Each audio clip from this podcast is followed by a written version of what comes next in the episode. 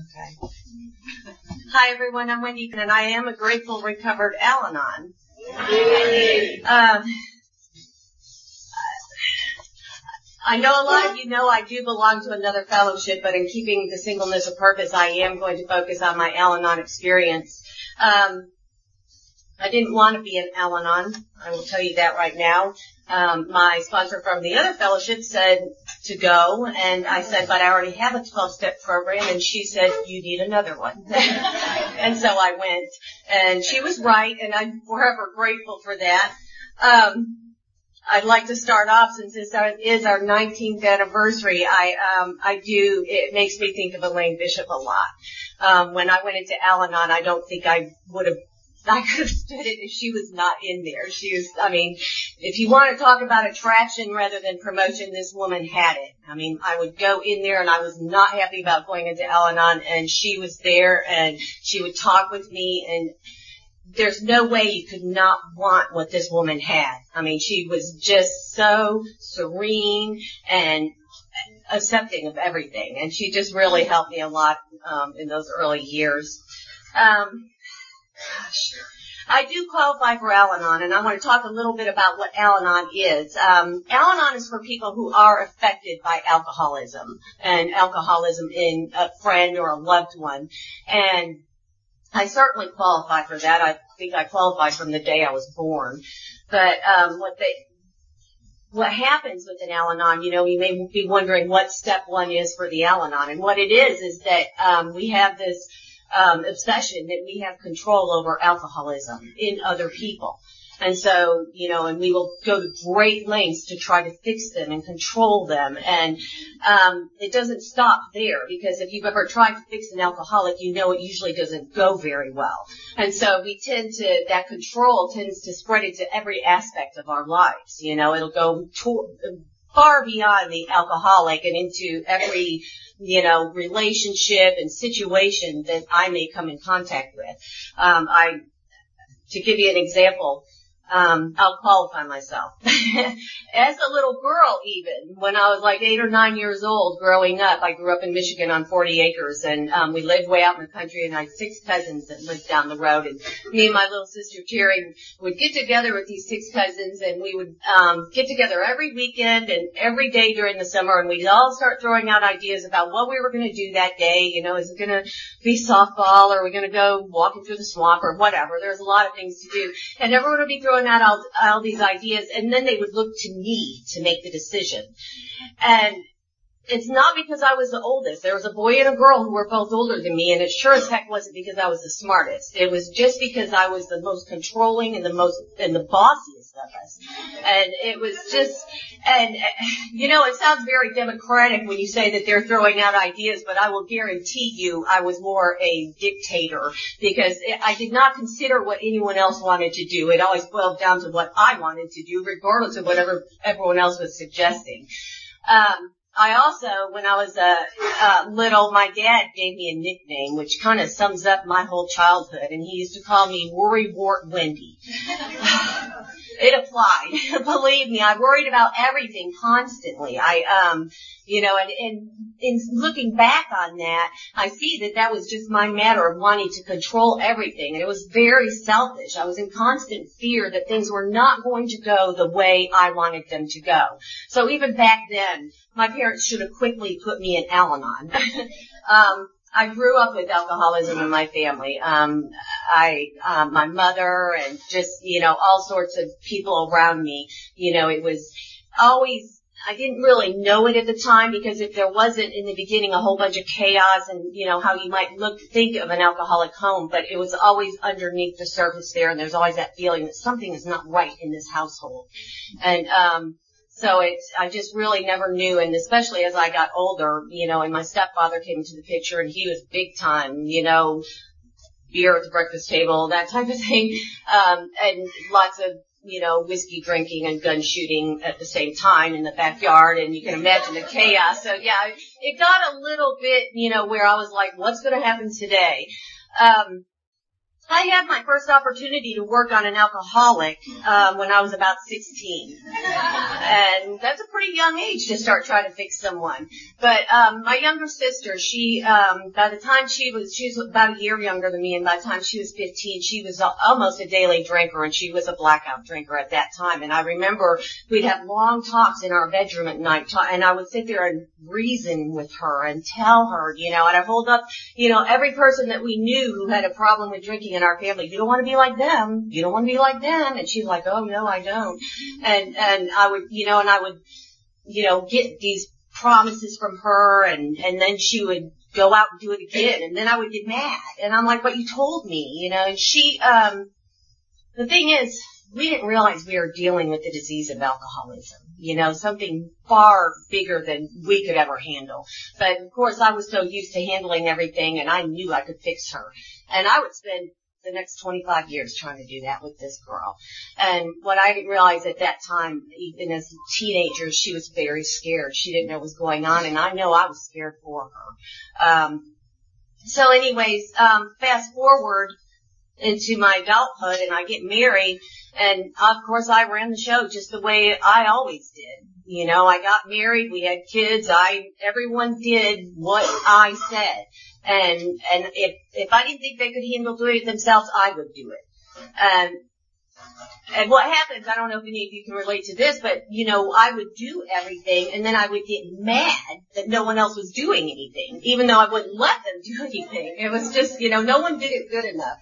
And it was funny, I was thinking the other day about, um, something that my husband said, my first husband, we, um, he said, he used to say, mom's cold, everyone put a sweater on. And while that sounds kind of funny on the surface in looking at that statement, I'm like, geez, that's exactly how our household was. Mom's not happy. You guys better start acting right so she will be happy. And, you know, because if I wasn't happy, no one was. And if they weren't happy, I wasn't. You know, so it was just, I mean, it, it was pretty messed up. Um, so anyways, uh, on through the years, I, I tried to fix these people and I ran the show and I kept on going. I'm going to read something a little bit out of this, um, out of the big books about, big book of Alcoholics Anonymous. And yes, I am reading out of the book of Alcoholics Anonymous. In our Al-Anon group here, we study the book in here, right out of Alcoholics Anonymous. Um, when Leslie was reading the thing, it said, we recover by working the 12 steps of Alcoholics Anonymous. And we're better to recover from anything, you know, that I have a problem with than by the book that has the precise instructions in it. And, and just in case you're thinking, oh yeah, they probably read the pages and then sit around and talk about, yep, that's my alcoholic, that's how they do it, you know, yeah, we don't. We turn everything in this book back on ourselves. And, and it's, um, and it applies to the Al-Anon every bit as much as, um, you know, the alcoholic. If you stop and think about it, it does say in the foreword to the first edition that this um, way of living has its advantages for all, and there are over 300 other fellowships based on these 12 steps. And there, if you stop and think about it, the only thing that doesn't apply to an Al-Anon in here is the allergy. Everything else, they're talking about how to live. They're talking about an obsession. And the obsession for an Al-Anon is that we can control. I mean, we talk about control a lot. And like I said, it's not just the alcoholic. It spreads into every aspect of our life. Um, but on page, what, do I want to look at? Oh yeah, in the, uh, family afterward on that page um, 122. It says years of living with an alcoholic is almost sure to make any child neurotic. The entire family is to some extent ill. I have a side note here. If you know someone who may qualify for Al-Anon, do not pick these two sentences out of this book and go and say that to them. I'm talking from experience here because that's exactly what I do with my sister. She grew up in the alcoholic family with me and I read these and she was not happy to be called neurotic or ill. I mean, because an Al-Anon comes into an Al-Anon group and a lot of times, I mean, I was told to go there. But a lot of times, and you'll hear Al-Anon say this, they come in there because they're pretty much out of ideas of how to fix this um, alcoholic in their lives. And so they're like, I know, I'll go to Al-Anon and they'll give me some new ideas of how to fix them. And unfortunately, when they come in here, they're going to hear something more like this. And and I will say something here. It's kind of interesting and I say it's almost kind of amusing too when you get new people in Al-Anon and they're ready to really tell you about what that alcoholic has done to them and blah, blah, blah. And, and we all kind of sit forward in our chairs to watch their reaction when we say something like this. We wives, or whoever, found that like everybody else, we were affected afflicted with pride, self-pity, vanity, and all the things which go to make up the self-centered person- personality. And we were not above selfishness or dishonesty. And when they, when you say that to them, they're sitting there going, what? I'm not the sick one, and I'm not the selfish one. You did not see what this person did to me, and all that I have done for them. And that's what this is all about. We talk about, you know, we all have really good motives in trying to help these people, but what it really, the truth of the matter is that I found is that my motives were all about me. If you're okay, I'm going to be okay. And my obsession is that I'm going to do everything I can to make you okay so I can be okay. Basically, my solution is you're okay. That's a pretty sorry way to live. You know, it's not, because no one's ever going to act right all the time, ever. And what I'm doing is I'm playing God in someone's life and I'm telling them I think I know how they need to act. Um, everything in this book applies so much to the Al-Anon. On page uh, um, 60, at the bottom of that, it says, I'm just going to paraphrase some of this. It says, if his arrangements would only stay put, if only people would do as he wished, the show would be great. Everybody, including himself, would be pleased. And that's how I ran, I lived my whole life. If you would just do what I want you to do, you would be so much happier. And so would I. You know, and, and that's what it's all about. And, and it goes on to say that, um, everybody, including self, would be pleased. Life would be wonderful. In trying to make these arrangements, our actor may be sometimes quite virtuous. He can be kind, considerate, patient, generous, even modest and self-sacrificing. On the other hand, he may be mean, egotistical, selfish, and dishonest. But with most of us, we are likely have varied traits. So it goes on to say what usually happens is show doesn't come off very well. And that's usually what does happen. You know, no one's going to follow my little plans. Uh, it's kind of like on page 85 where, you know, in the meditation, 85 and 86, it talks about how we consider our plans for the day. Well, I would get up and I would consider my plans for the day, and then I would consider your plans for the day. And I would write a script for me and how you were supposed to respond. Now, let me tell you a little, um, I have, uh, as the years go on, I, um, I have a son who, this is what really brought me to my knees in Al-Anon. It's just, um, he started you know, he was out there drinking and using drugs and, and I was doing everything. And I thought I was entitled, especially since I was his mother. And the thing is, it doesn't matter what, whether they're a child or an adult. By God, if they don't want to quit, they're not going to. And it took a long, hard time and a lot of good sponsorship to get to that point where I could back off of this kid. I put him in treatment two times. I, my every thought was how I could say the same thing 50 different ways to get him to understand. You know, and the thing is, is that if I'm sitting there talking to him and I'll say, do you want to quit? And he says, no. And I'm how many different ways can you say that? Well, I came up with a lot of them. Surely he didn't understand what I asked him, so I have to think of a different way to phrase this. But the thing is, is that, I mean, when he said no, I would be like, oh, that's the wrong answer. You're not following your script, you know, here. So it's, you know, and the thing is, that you see how, and it, it talks about countless vain attempts, and I will do this over and over and over again, and it becomes an obsession. It becomes my main purpose in life is to fix this person. And um, I also, um, you know, like I said, it spreads into everything, every other aspect of my life, into every relationship and every, I mean, I'm the person at work, you know, making $10 an hour saying that CEO has no idea what he's doing with these changes. You know, even though he has a, you know, a master's and umpteen million years experience and he's turned companies around, I know best.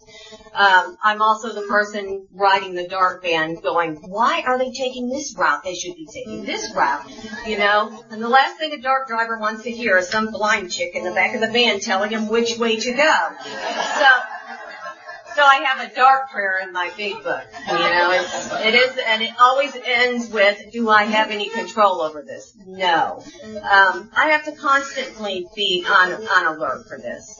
These 12 steps, um, I can't tell you what they have done for me. Um, it, if you're if you have a family member you know that you are struggling with. I just want you to know that you can be happy and this is a promise in the book. You can be happy regardless of anything or anyone. You can be happy whether they're using or drinking or whatever the deal may be. You don't have to live in their misery. And that was one thing i couldn't uh, it took a while to get a hold of. You know it, it Um, mm-hmm. Al-Anon, it really is when you come in, it's about getting that identification going, you know, listening to other people who have dealt with that. A lot of Al-Anons truly come in and it's like, I didn't even know I needed to be here. I just came here to be supportive of, you know, this person or that person. And then they're like, oh my gosh. And the thing is, it says it has its advantages for all and that if someone is living on a spiritual basis who has an alcoholic who's practicing this per, this program. How cool is that? That you're both have you know have a God centered relationship. So there's all sorts of good reasons, um, you know, to work this. Uh, I'll tell you a little bit. Uh, I'll give you a short story of something that happened with my son after many. I mean, just trying and trying. The first time, um, it talks about in the book how our our um, homes are battlegrounds. And oh my gosh, that's how it was. What I didn't realize is that it wasn't necessarily the person who was drinking that was causing the problems. It was my reaction. You know, it's like they would be fine. You know, my son would come home and he's like, hey, and I would be like, I would just start in on him and let the chaos ensue. It was me. And, um, I would still remember the first time he started to say something and I said something and then I stopped. And he was always used to kind of us going back and forth and then it ended up with screaming and yelling and doors slamming and, you know, that was that. But I stopped and there's a page in this book that talks about how we can say, you may be right.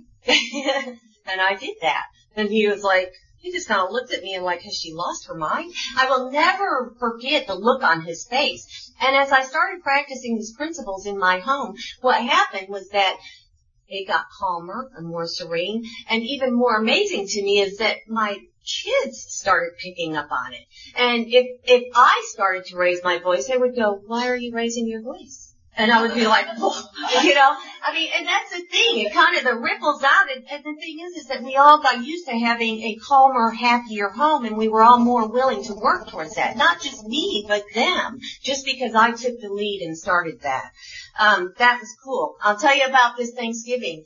Um, and this is just about how it is now. It's um, I invited. We were having Thanksgiving at my um, sister's, and I invited my older son over, and he um and I didn't know if he'd show up or not. You know, he's kind of at that stage where it's like, you know, if he comes, he comes. If he doesn't, but um, he showed up at the door, and I went to the door and opened the door, and and his eyes are about this big, and he's got that, you know, smile on his face, and I, you know, my first thought is, oh my God, he's wasted. And um, in the past, here's how this would have played out. I would have said, oh my God, what is my sister going to think? And then I would have had to drag him off to some private place and say, I can't believe you showed up here like this. And I would say, how can you do this to me? Because that's what we think. They're doing it to us. We think it's all about, why are you doing this to me? And it's not about that. They have a disease. You know, it's, it's not something they control. They're not doing it to me. It's just what he's doing and he's sick. Um, and then I would have had to go in the kitchen make dinner with my sister and, and make all sorts of excuses for him. And, and, oh gosh, I can't believe he turned, you know, he came like that. I'm so sorry, but oh gosh, what am I going to do with this kid? And if she had said anything bad about him, then I would have immediately become defensive and start defending him, you know, because that's what we do. We can talk about him, but no one else can. Um, and that's how that would have played out and there would have been that that feeling that I was talking about earlier in the home of what happens in when there's you know an alcoholic, a sick person in the midst. There would have just been that underlying, you know, something's not right, and I would have started that through the whole day for everyone in my family. Um, instead, I opened up the door and he's standing there with his little eyes and that smile on his face, and I went, "Oh my God, he's wasted," and um, and the thought came for just a brief moment, "What's my sister going to think?" And then it was gone. God did that for me from working these 12 steps and getting connected to a power who can remove that obsession that I have any control over this person. I can just love him how he is, regardless of what he's doing. And it's not my job to be in there trying to fix him and everything.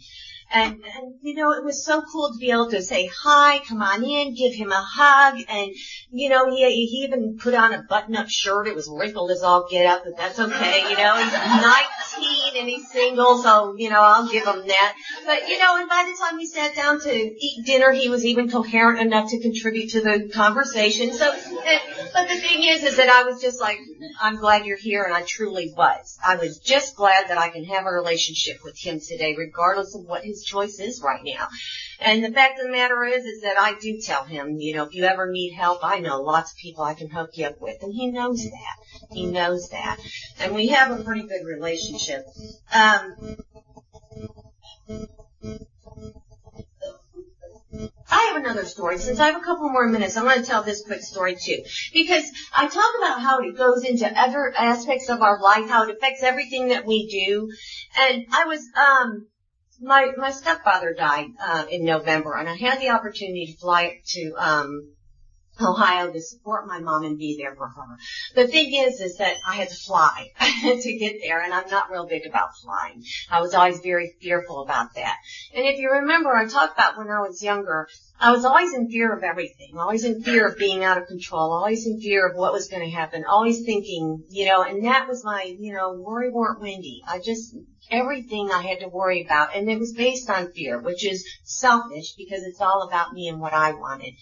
Um, the thing is, is that I got on this plane and I 10 stepped it and I was ready to go and I was still scared and I got on this plane and they took off and again, I'll tell you about how it used to be, you know, and actually I hadn't flown in like, you know, since I was 21, which was, okay, a long time ago. okay, it's only over 20 years ago. So anyway, I, um, so I get up there and, and I'm, um, that was a long time ago. It was more than 20. Anyways, I, um, so I get on this plane and I'm ready to go and I, and my first thought was back then was always, and it all started coming back to me. When we take off, I'm like, oh gosh, we're never going to get up enough speed to make it. He's going to try and take off and he's not going to have enough, um, you know, power and we're going to crash. Okay, that's my first thought. Then when we get in the air, you know how they start going to the side? My thought was always, that pilot is such an idiot. He's awkward. He's about to crash into another plane, and that's why we're going this way because he's trying to avoid a mid-air collision. Okay. Then when we're coming in for landing, I go, I know he's not going to put the wheels down, and then I hear the plunk, and I would be like, you know what? They're not locked in place. We're going to land and those wheels are going to pop right back up into the plane. We're all going to die.